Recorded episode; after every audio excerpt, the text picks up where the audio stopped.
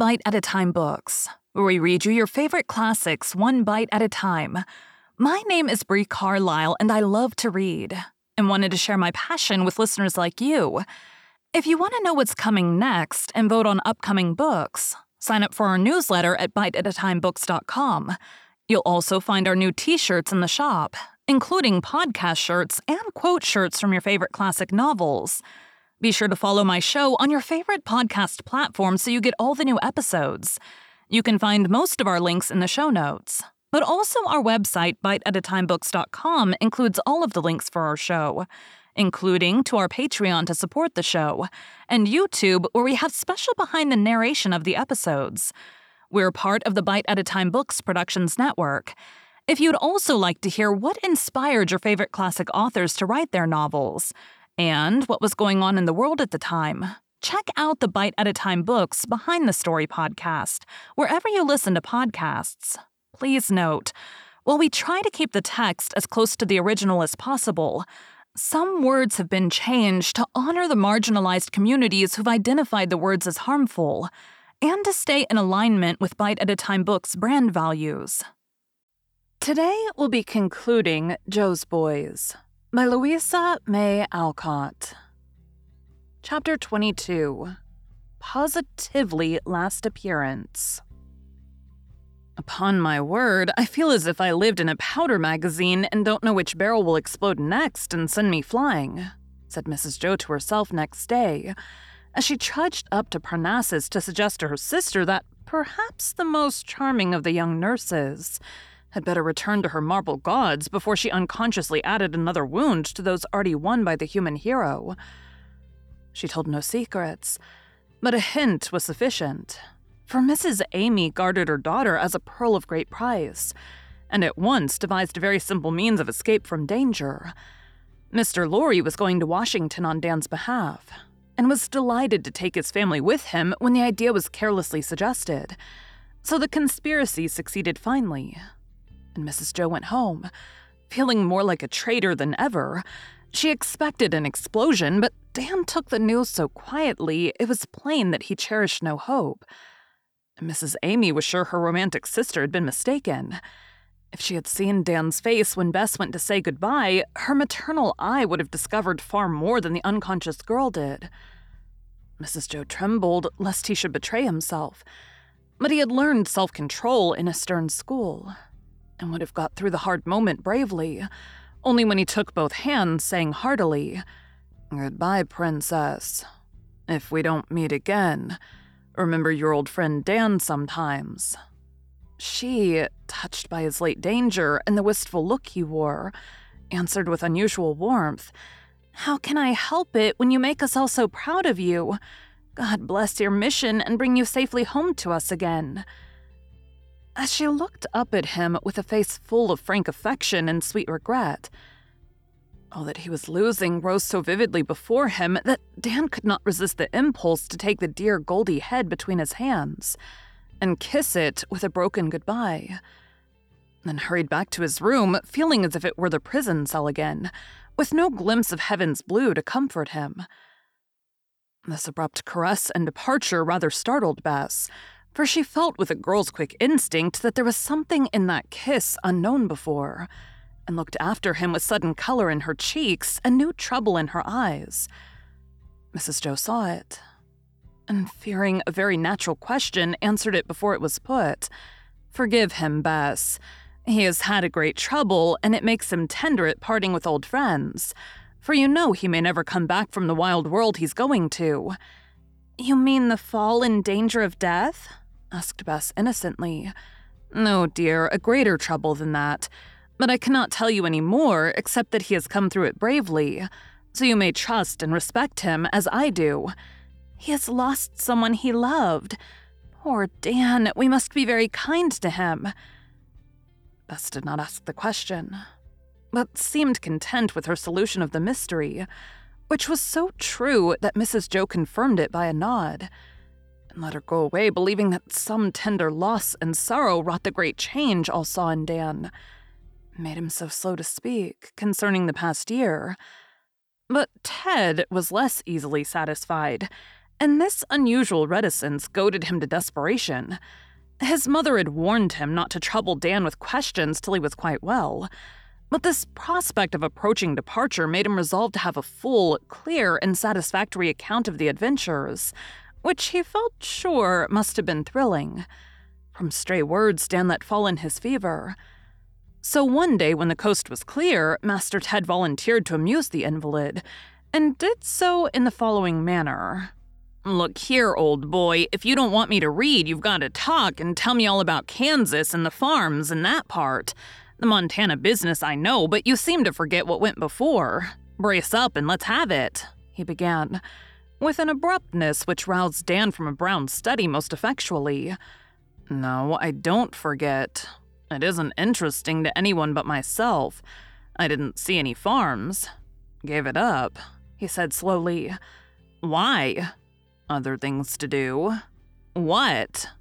Well, brush making, for one thing. Don't chaff a fellow, tell true. I truly did. What for? To keep out of mischief as much as anything. Well, of all the queer things, and you've done a lot, that's the queerest, cried Ted, taken aback at this disappointing discovery. But he didn't mean to give up yet, and began again. What mischief, Dan? Never you mind, boys shouldn't bother. But I do want to know, awfully, because I'm your pal and care for you no end. Always did. Come now, tell me a good yarn. I love scrapes. I'll be mum as an oyster if you don't want it known. Will you? And Dan looked at him, wondering how the boyish face would change if the truth were suddenly told him. I'll swear it on the locked fists if you like. I know it was jolly, and I'm aching to hear. You're as curious as a girl. More than some. Josie and. and Bess never asked a question. They don't care about Rose and things. They liked the mine business, heroes, and that sort.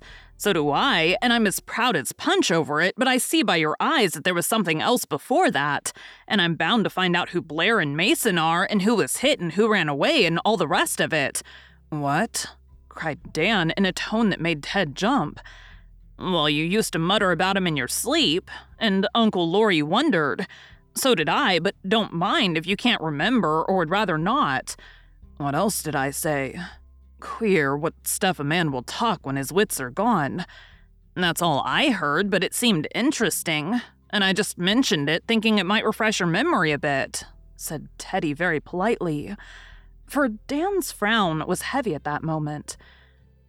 It cleared off at this reply, and after a look at the boy squirming with suppressed impatience in his chair, Dan made up his mind to amuse him with a game of cross purposes and half truths, hoping to quench his curiosity and so get peace.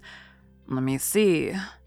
Blair was a lad I met in the cars, and Mason a poor fellow who was in a. well, a sort of hospital where I happened to be. Blair ran off to his brother's, and I suppose I might say Mason was hit because he died there. Does that suit you? No, it doesn't.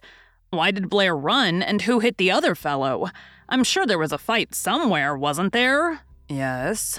I guess I know what it was about. The devil you do. Let's hear you guess. Must be amusing, said Dan, affecting an ease he did not feel.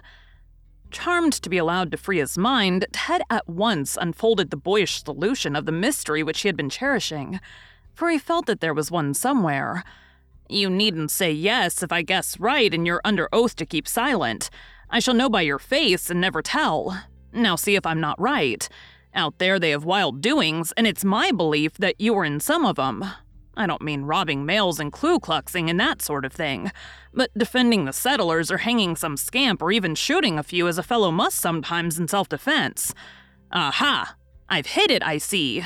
Needn't speak, I know the flash of your old eye and the clench of your big fist and Ted pranced with satisfaction. Drive on, smart boy, and don't lose the trail, said Dan, finding a curious sense of comfort in some of these random words, and longing, but not daring, to confirm the true ones. He might have confessed the crime, but not the punishment that followed. The sense of its disgrace was still so strong upon him.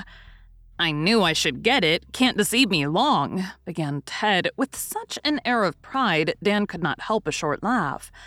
It's a relief, isn't it, to have it off your mind? Now just confide in me and it's all safe unless you've sworn not to tell. I have. Oh. Well, then don't. Ted's face fell. But he was himself again in a moment and said with the air of a man of the world, It's all right, I understand. Honor binds, silence to death, etc. Glad you stood by your mate in the hospital. How many did you kill? Only one. Bad lot, of course. A damned rascal. Well, don't look so fierce. I've no objection. Wouldn't mind popping at some of those bloodthirsty blackguards myself. Had to dodge and keep quiet after it, I suppose. Pretty quiet for a long spell. Got off all right in the end and headed for your mines and did that jolly brave thing. Now, I call that decidedly interesting and capital. I'm glad to know it, but I won't blab. Mind you don't. Look here, Ted, if you'd killed a man, would it trouble you? A bad one, I mean? The lad opened his mouth to say not a bit, but checked that answer as if something in Dan's face made him change his mind. Well, if it was my duty in war or self defense, I suppose I shouldn't. But if I'd pitched into him in a rage, I guess I should be very sorry.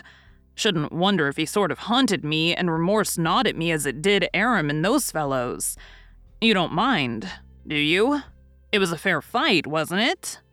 Yes, I was in the right. But I wish I'd been out of it. Women don't see it that way and look horrified at such things. Makes it hard, but it don't matter. Don't tell 'em, then they can't worry, said Ted, with the nod of one versed in the management of the sex. Don't intend to. Mind you keep your notions to yourself, for some of 'em are wide of the mark. Now you may read if you like. And there the talk ended. But Ted took great comfort in it, and looked as wise as an owl afterwards. A few quiet weeks followed, during which Dan chafed at the delay and when at length word came that his credentials were ready, he was eager to be off, to forget a vain love and hard work and live for others since he might not for himself. So one wild March morning, our Sintram rode away, with horse and hound to face again the enemies who would have conquered him, but for heaven's help and human pity. Ah, me, it does seem as if life was made of partings, and they get harder as we go on sighed Mrs. Jo a week later as she sat in the long parlor at Parnassus one evening, whither the family had gone to welcome the travelers back. And meetings too, dear. For here we are, and Nat is on his way at last.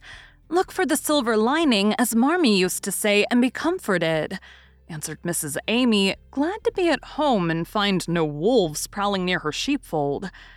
I've been so worried lately. I can't help croaking. I wonder what Dan thought at not seeing you again. It was wise, but he would have enjoyed another look at home faces before he went into the wilderness, said Mrs. Jo regretfully. Much better so. We left notes and all we could think of that he might need and slipped away before he came. Bess really seemed relieved. I'm sure I was. And Mrs. Amy smoothed an anxious line out of her white forehead as she smiled at her daughter, laughing happily among her cousins. Mrs. Jo shook her head as if the silver lining of that cloud was hard to find. But she had no time to croak again, for just then Mr. Laurie came in looking well pleased at something. A new picture has arrived. Face towards the music room, good people, and tell me how you like it. I call it Only a Fiddler after Andersen's story. What name will you give it? As he spoke, he threw open the wide doors, and just beyond, they saw a young man standing with a beaming face and a violin in his hand. There was no doubt about the name to this picture, and with the cry, Nat, Nat, there was a general uprising. But Daisy reached him first and seemed to have lost her usual composure somewhere on the way. For she clung to him, sobbing with the shock of a surprise and joy too great for her to bear quietly. Everything was settled by that tearful and tender embrace. For though Mrs. Meg speedily detached her daughter, it was only to take her place, while Demi shook Nat's hand with brotherly warmth, and Josie danced round him like Macbeth's three witches in one, chanting in her most tragic tones. Chirper thou wast, second violin thou art, First thou shalt be, hail all hail. This caused a laugh and made things gay and comfortable at once. Then the usual fire of questions and answers began, to be kept up briskly while the boys admired Nat's blonde beard and foreign clothes, the girls his improved appearance. For he was ruddy with good English beef and beer and fresh with the sea breezes which had blown him swiftly home, and the older folk rejoiced over his prospects. Of course, all wanted to hear him play. And when tongues tired, he gladly did his best for them, surprising the most critical by his progress in music even more than by the energy and self possession which made a new man of bashful Nat. By and by, when the violin, that most human of all instruments, had sung to them the loveliest songs without words, he said, looking about him at these old friends with what Mr. Bhaer called a feeling full expression of happiness and content. Now let me play something that you will all remember, though you won't love it as I do and standing in the attitude which Ole Bull has immortalized. He played the street melody he gave them the first night he came to Plumfield.